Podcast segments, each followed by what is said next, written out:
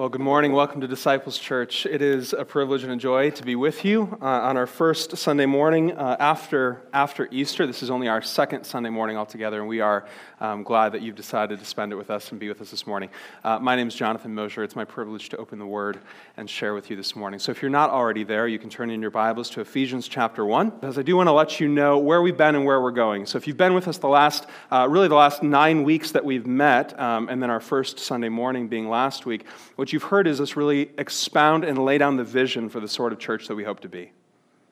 And so, what we began doing was, uh, you know, months ago, as God was laying this on our hearts, uh, my wife and I, um, Dave and Sheila Hahn, Adam and Lindsay Leffel, others, as we began to think and pray and talk about what it was that God was leading us toward, we, we began to try to think about what are those things that are so valuable to the church holistically and specifically to the call that we've been given that we want to lay forth in front of people to consider. And so we laid that out in an initial mission statement, which says this We are disciples of Jesus Christ, striving to glorify God through gospel centered worship, community, teaching, and multiplication.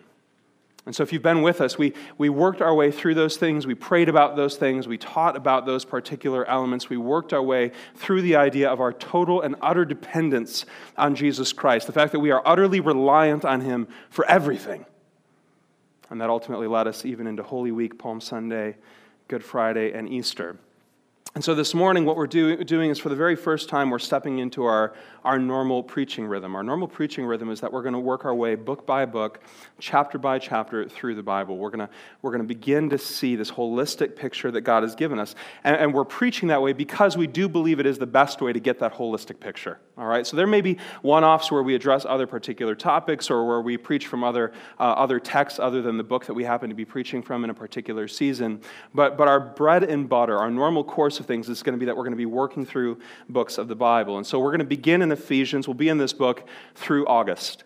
And so before we begin this series, as we begin to kind of forge our way into it, what I want to lay out before you is that our heart is not only to teach you God's Word.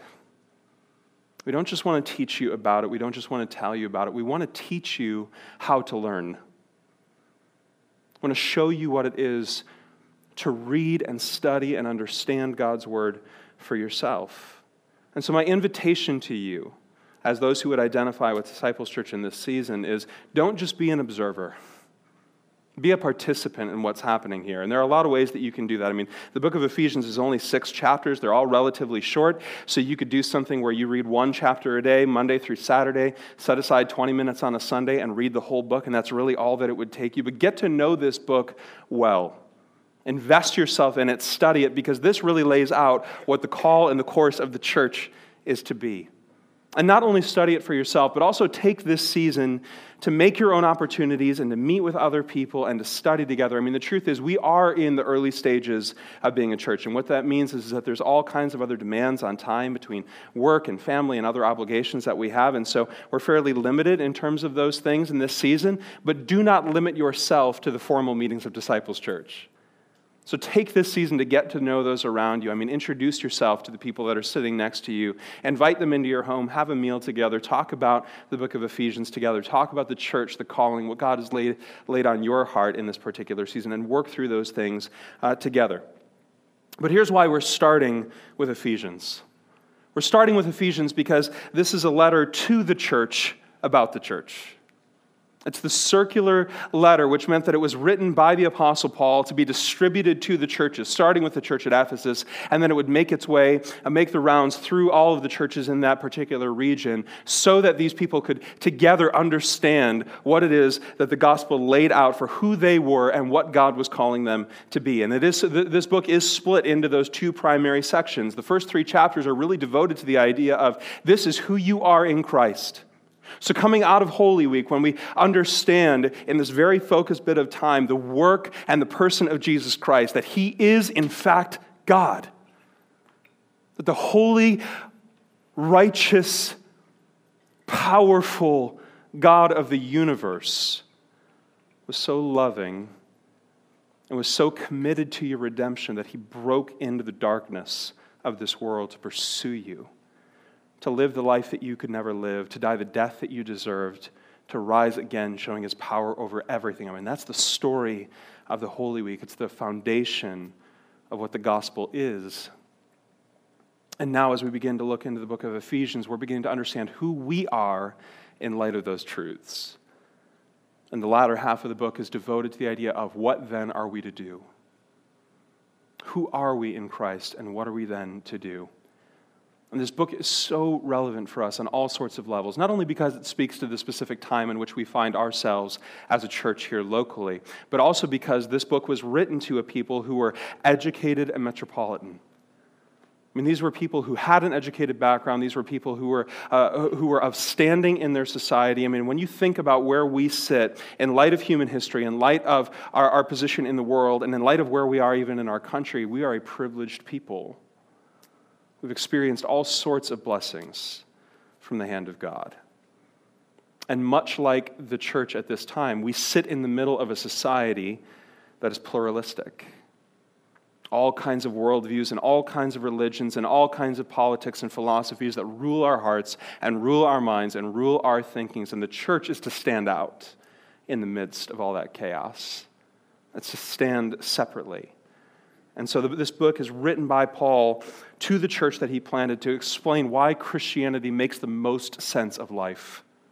Of all of the ways that you could try to look at the world, understand our culture, understand the human condition, understand the times in which we live, of all the ways that you could think of to try to put a filter on the things that you see in order to understand what is happening and who we are, what Paul is going to argue in an amazing fashion is that the truest and best way to understand those things is through the lens of Christianity. And not only is he going to say that this is the truest, the truest sense of the way that these things are, that the gospel is inherently truth, but he's also going to argue argue that it's the most beautiful, that it's the most satisfying, that it's the most compelling.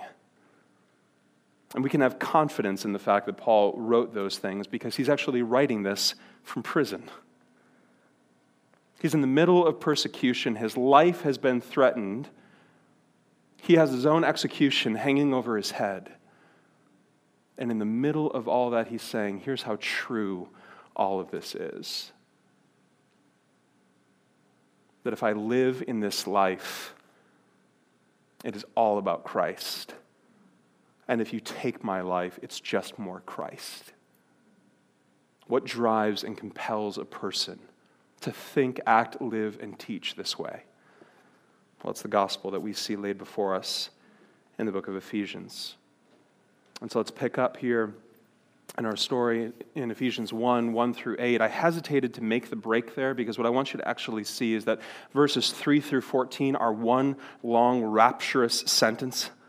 I mean, it's as if Paul breaks into song in verse 3 and doesn't end it till verse 14. That's one big thought and idea. So I hesitated to break it there. But as I was doing some study and some reading, I came across um, some of the writings of Martyn Lloyd-Jones, a great Anglican minister uh, of the 20th century. Uh, and as I looked back at it, what I discovered is that Lloyd-Jones, as he was preaching through Ephesians chapter 1, took 37 sermons to work his way through Ephesians chapter 1. So if we do it in three, I think we're okay. I think we're okay. Look at verse 1. Paul, an apostle of Jesus Christ by the will of God, to the saints who are in Ephesus and are faithful in Christ Jesus, grace to you and peace from God our Father and the Lord Jesus Christ. I want to just stop there briefly because it's easy to read past that welcome is something that's familiar. But what I want you to see is that when Paul addresses these people and he wishes them grace and peace, he's not just saying this as mere words. He's not just giving this as a, as a mere greeting, but really this is a benediction.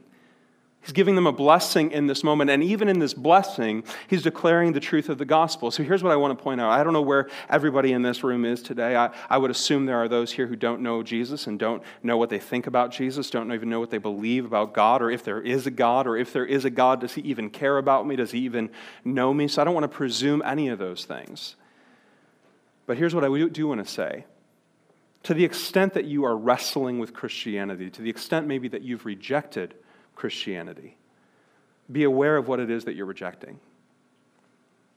I'm often struck as I talk to people about faith in particular, and as I talk about their worldviews and their beliefs, it's always interesting to me when people begin to make negative comments about Christianity. And rather than getting defensive, I find myself wondering what's behind those comments.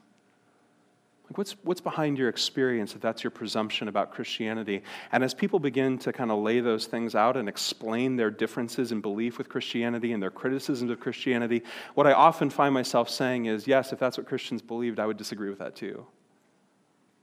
Because when people walk away from Christianity thinking oftentimes if they've had a, a, glancing experience with it, or maybe they had a bad experience within a church or within a particular, uh, within a particular faith community, as they begin to explain those things, often their opposition is actually opposition to a distorted view of what the gospel is.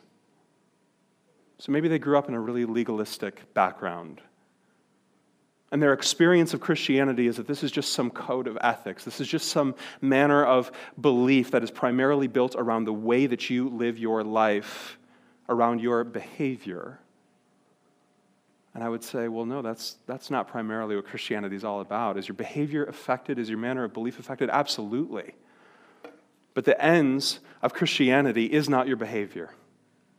It is the relationship that you ultimately have with Jesus Christ. And so in verse 2, Paul, in these two words, is going to explain what the Christian life is. And he says, first of all, it's grace. Grace is that idea of unmerited favor. It's the idea that everything good you have in your life has nothing to do with what you've earned to achieve those things. That quite literally, everything good you have has been given freely to you by someone else.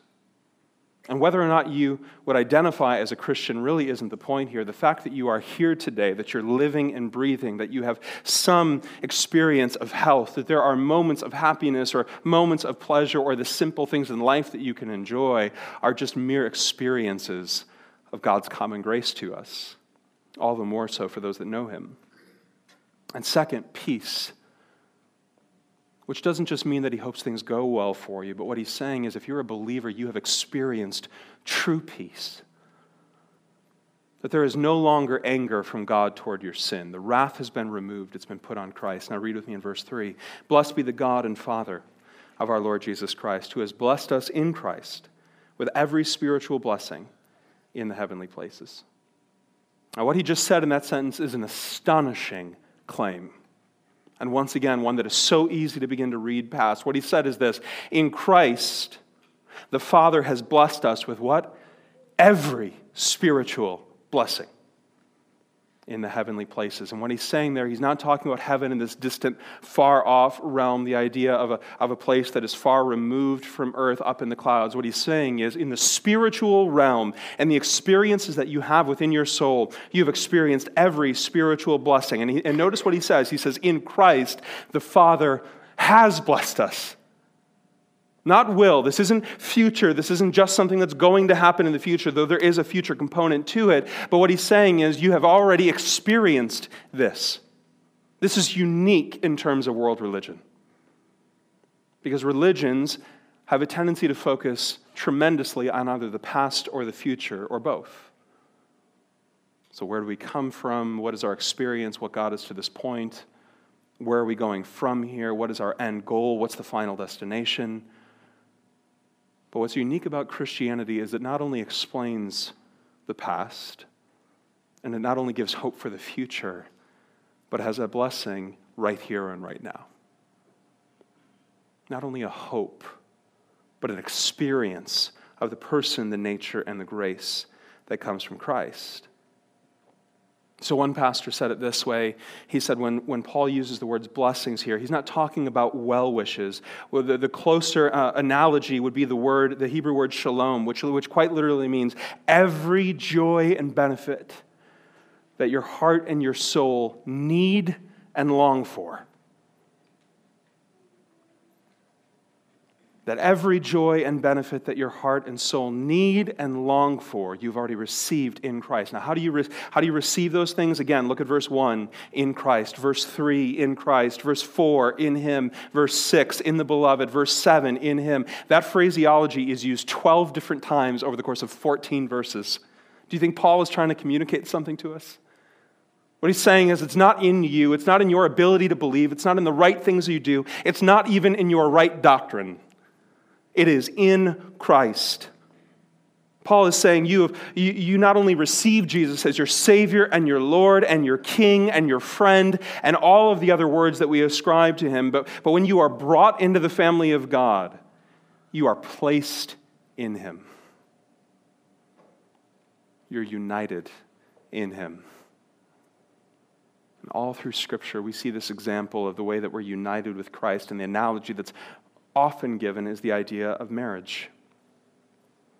It's the idea of Christ and his bride, the church. It's a marriage of the people of God to the person of God. And think about marriage even within our context.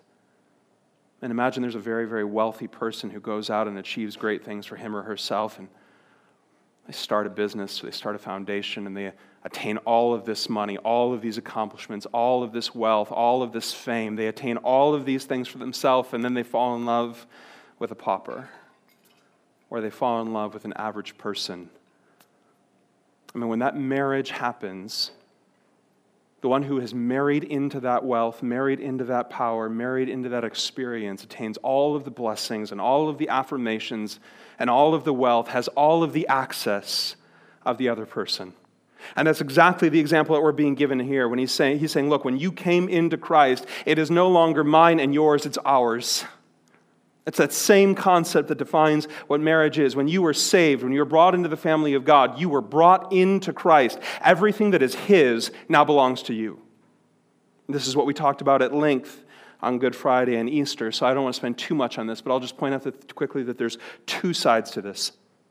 The first that we talked about on Good Friday is that the penalty was removed. When you were brought into Christ, the penalty was removed. This is what Galatians 2 says when Paul writes, I have been crucified with Christ. It is no longer I who live, but Christ who lives in me. So when Christ died on the cross for your sin, you received the benefit.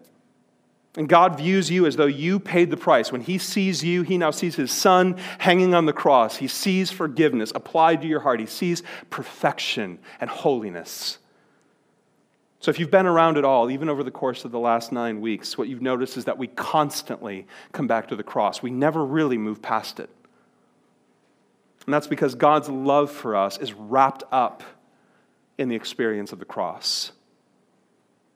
It is the constant reminder, it is the forever reminder of his love and his grace and his mercy, that his death and his burial and his resurrection applied something to our heart. And it applied something to my heart that is not dependent on God answering the particularities of an individual prayer right here and right now. In other words, I don't come to Christ for what he can give me. I don't come to Christ because he can make me happy. I don't come to Christ because he can make me wealthy. I don't come to Christ because he can give me good things. No, I come to Christ for Christ. Christ came to me to give himself to me. That God's love is bound up in Jesus Christ, in the cross and in the resurrection. See, our love is secure in the cross, it is permanent, unmovable. So, the reason we constantly come back to the cross is because it's all we've got. And what he's saying in Galatians chapter 2 is if the, it's, it's as if that old man that defined you, that life before Christ, your sinful nature and everything that's broken about your heart, it's as if all of your sins in that moment were nailed into the body of Jesus Christ. And that because of that, all of the benefits are applied to you, the penalty has been removed. That leads to the second idea that the blessing was added. This is what Romans chapter 6 says. It says, Not only have we, have we experienced the death of the old person in the body of Jesus Christ, but we've also been united in his resurrection. So that so Jesus was treated the way that you deserved, and therefore you can be treated the way that Jesus deserved. It's what we sang about earlier. So when we sang that idea of come awake, come awake, that the promise of your eternal life is in the fact that on the cross you died with Jesus Christ, and in his resurrection you rose again with him. You receive all the benefits that only Jesus deserves. That everything he has is yours. And as if that's not enough, Paul, Paul defines these blessings, these spiritual blessings. And what he's saying is not just that these are blessings that are applied to your spirit, but he's saying that these are blessings that are applied from the Spirit what you see here is really a Trinitarian doctrine. He's saying in, this, in these first four verses, you have the experience of God the Father pursuing us and loving us and chasing us down and saving our souls and pouring his love out on us through Jesus Christ, and then applying to our hearts spiritual blessings, quite literally, blessings from the Holy Spirit. That when we're brought into the family of God, we receive a new life through Christ, in the, or rather in Christ, through the Holy Spirit, that the Holy Spirit now indwells us. Romans 8 says that he cries out on our behalf, he prays for us, he convicts us, he encourages us, he uplifts us. That every blessing of the Holy Spirit is given to us by the Father if we are in the Son. Isn't that amazing? Two verses. And we're not even scratching the surface of what's here. And how are you brought into Him? Verse 4. Even as He chose us in Him before the foundation of the world, that we should be holy and blameless before Him. And what Paul's describing here is the process of God selecting a people for Himself.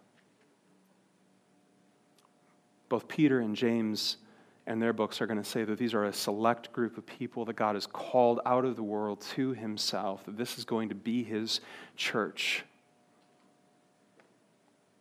When the word chose is used here, this is God setting his love on his family. He is setting apart a family for himself. Now, I don't know where your mind goes when you hear a verse like this. For some people, that idea of God choosing sounds unfair. What do you mean God chooses? What does that mean? Explain that more. In Ephesians chapter 2, we're going to dive into that concept more. Your, your mind might race to a time when you were a kid where you weren't chosen for a team and you felt bad. Maybe you weren't given that job because the boss didn't think that you met all the qualifications and so they passed you over. But here's the beauty of God's choosing. We're told in this moment that He chose us in Him before the foundation of the world.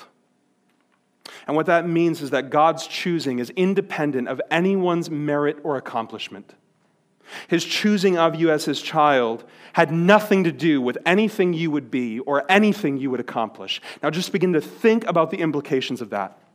Because for those of you who are moral overachievers, for those of you who are the letter of the law, checklist style Christianity type people, for those of you who are rule followers by nature, what this means is you don't get to be proud about the fact that you know Jesus Christ. He has ripped that from his hands. And what he said is no, no, no. Before you ever existed, before you ever did anything, before you could even pretend that you were pursuing me, I had already pursued you and chosen you and called you to myself. I had set my love, set my affection, set my purposeful will on your life. I had set you apart to me. And the flip side of that coin is that for those of you who are self admitted moral failures, for those of you whose lives have been a mess, or try as you might, you have continually been caught up in addictions, in brokenness, in wickedness, in sin. What this means for you is that despite all of those things, God knew you before time, knew the life you would live, knew the past that lies behind you right now, knows the mess in which you're sitting, and still, for some reason, decided to set his love on you? What kind of a comfort is that? What kind of a balm to the soul is it that God would know what a screw up I would be and still love me? See, if God chose you because you're good or because you were born into the right family or because you had the right skill sets, then you get to take some sort of credit for what He did in your life. But what's amazing about God is he didn't look through the annals of time and say, well, there's a guy with just the right skill sets. There's a guy who can accomplish a lot, and if I can just bring him onto my team, imagine the things I could accomplish through that guy. Well, there's a woman who everybody likes. And she's got her act together, and she knows what she's doing, and she's strong, and she's confident, and she's likable. Imagine what I could do if I saved her to myself. No, what you see in Scripture is a long line of people who cannot get their act together. And God says, I am going to choose you to bring others to myself. Why? So that everybody will realize that it was just me that was doing it in you. I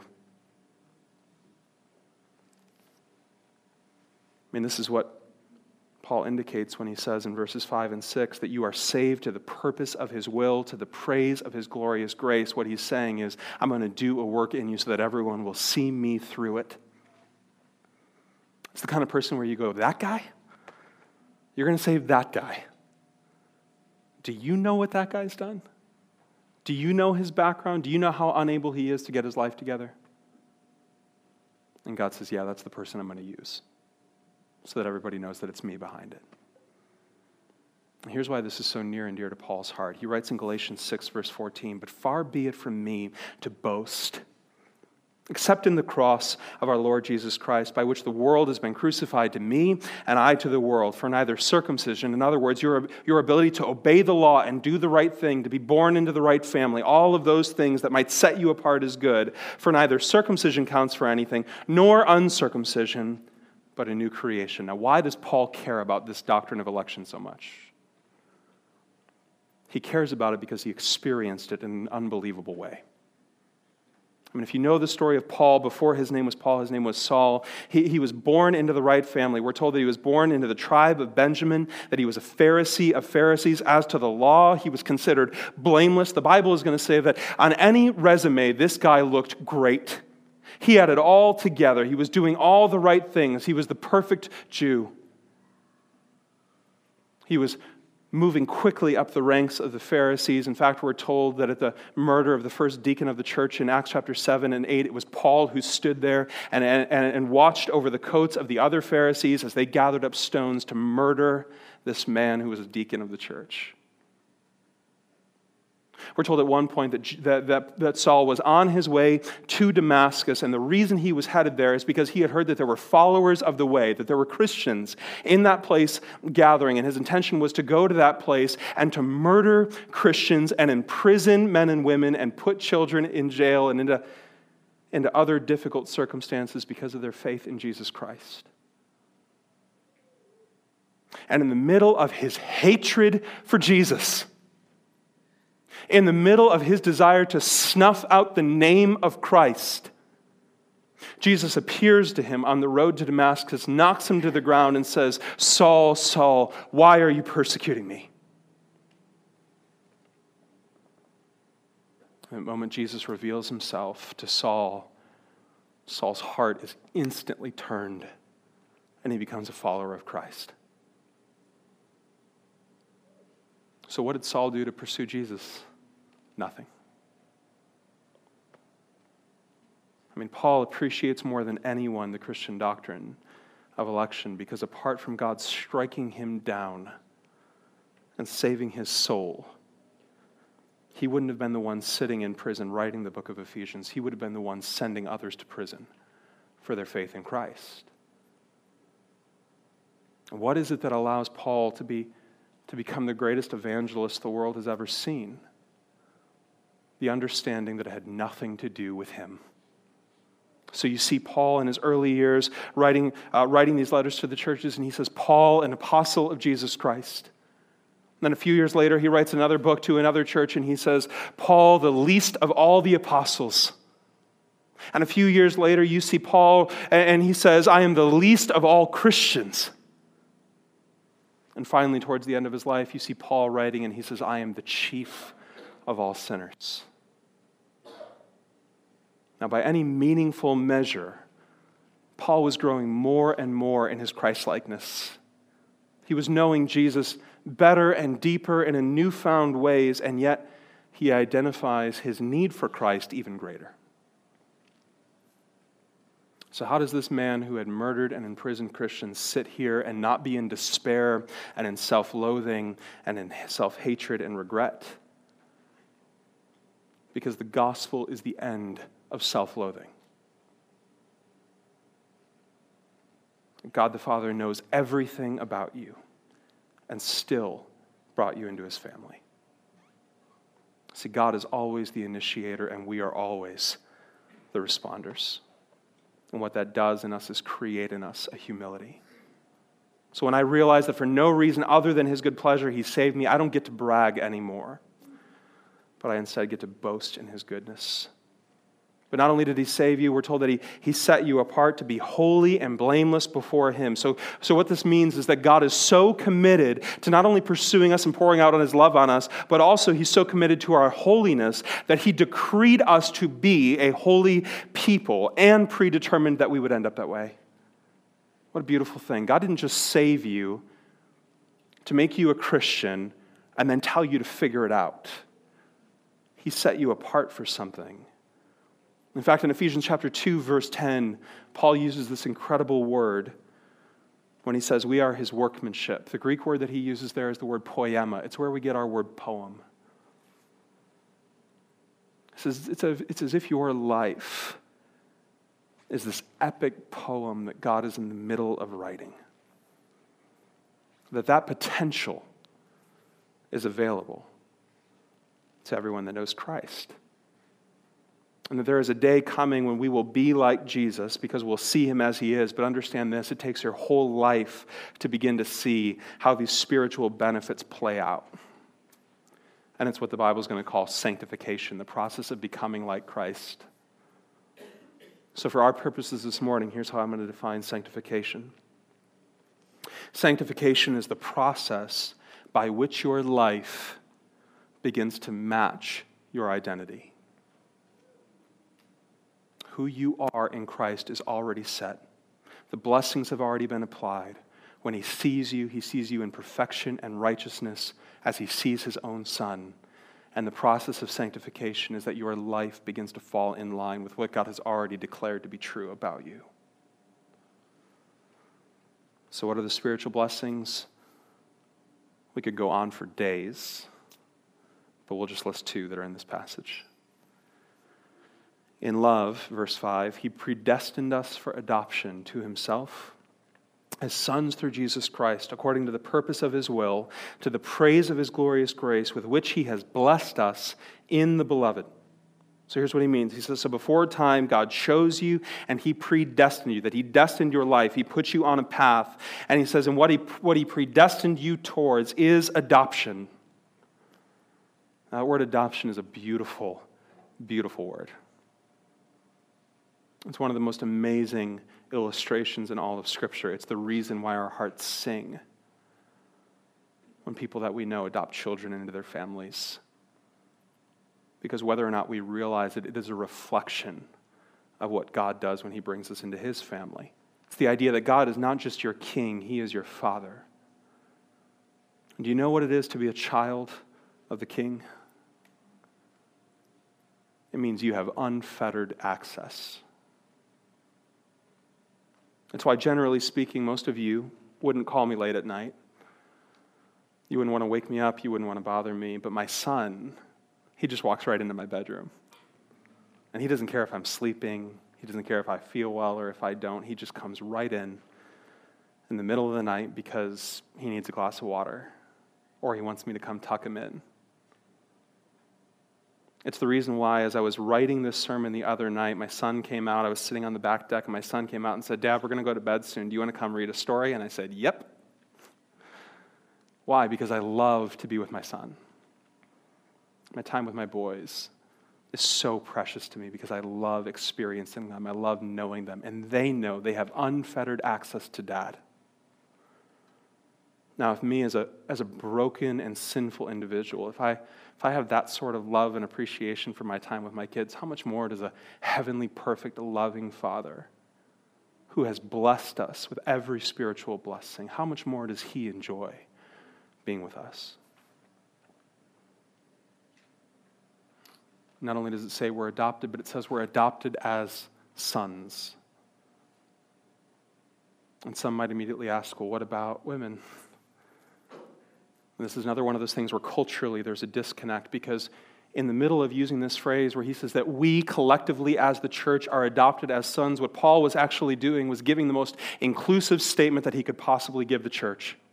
What he was saying is, is that you haven't just been adopted into the family, but all of you, men or women within this Roman culture, you've been adopted in as sons, which means that you have the same, you have the same inheritance legally as anyone else might. Because in this society where, where, where women were largely devalued, uh, sons received an inheritance, women did not. And so, for Paul to say to the church, you have been adopted in as sons collectively, was to say, regardless of your gender, regardless of your status, regardless of, of where you find yourself, and the applications are unending, you, you could begin talking about ethnicity, or you could begin talking about race, or you could begin talking about class or money, or whatever other delineator that you would want to draw out. What Paul is saying is, in Christ, there's this equality, sonship, legal standing. You have the same inheritance. And, and whom do you have the same inheritance as? Christ. That's what leads Jesus to say that he's not ashamed to be called brother with us. That you're going to inherit the world, the new heavens, the new earth, that we're going to be joint heirs with Christ. And because he's your father, he is long suffering. And you will never lose your sonship. That's where Paul writes elsewhere He who began a good work in you will be faithful to bring it to completion. It's one of the first blessings, adoption. Look at the second one, verse 7. And then we have redemption through his blood. The forgiveness of our trespasses according to the riches of his grace, which he lavished upon us in all wisdom and insight.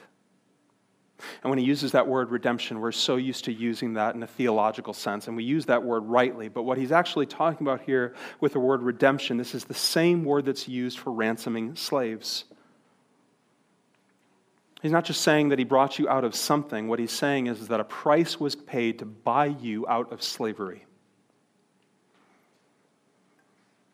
That when Jesus Christ went to the cross and shed his blood, what he was doing is he was purchasing your freedom.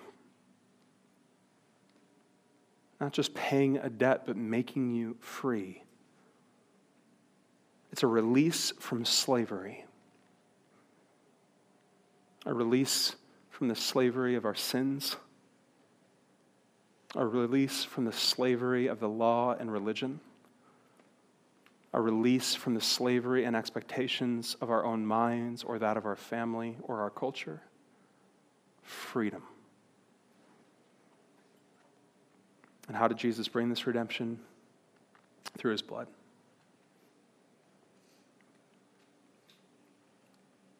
I mean, think about that. That's what we talked about all Good Friday and Easter. It was through his blood that he purchased this, it was through the cross that he bought your redemption. And when you begin to see this, it is transformative. That you're now free to live, to live life for God.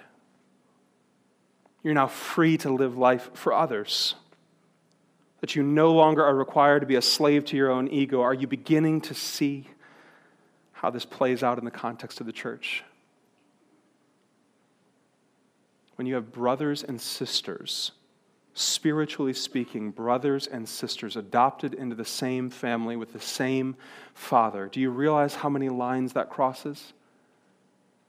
See, the truth is, for many of you, with your experience with Christianity, it may seem distant or it may seem far off, but for many others in this room, your experience of Christianity is this one.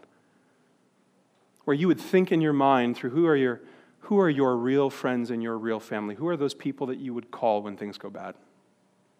And maybe that's brother and sister, mom and dad in the physical sense. But maybe it's brother or sister in Christ. Who are those people that you want to be with? Who are those people that you love? Who are those people that you care about in your life? Who are the people that matter to you? And what we're being told is that the church is something entirely different than, than anything the world has ever seen because people from all of these different backgrounds and experiences, with all of these different individual ways in which we're broken, have been brought into the exact same family, that we have the same Father, that we've been redeemed, set free from slavery, and now we're free to serve and love one another in Christ, serve and love our community in Christ. That God would set apart a people for his own pleasure. And how do we know that we've experienced that? Verse 6 to the praise of his glorious grace.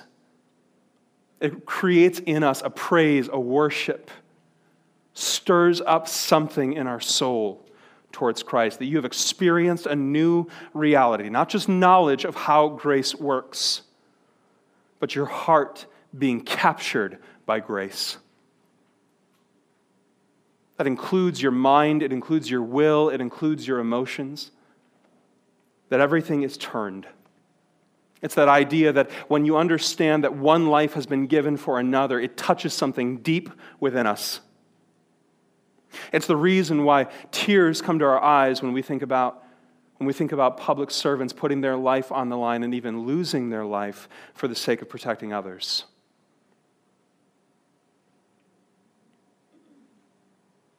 It's the reason why our hearts are captured, even when we read fiction, where one character lays down his life for others. I think of the Narnia series and that scene where Aslan, Aslan is laid out on the stone table where he has given his life in exchange for Edmund's.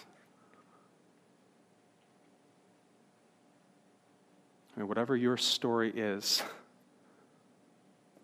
the reason it touches your heart and your soul the way that it does is because your heart is hearing an echo of the love that Christ has for you. It's enough to capture not just your imagination, but your mind and your will and your emotions. And so, church, my heart is that as we explore these deep and heavy doctrines, we wouldn't get lost in the beautiful minutiae, but that our hearts would be stirred in our love for Christ and our love for one another and our love for the communities in which God has placed us and that everything we do would be motivated by that transformative gospel. May God do in us what we're unable to do ourselves. Let's pray.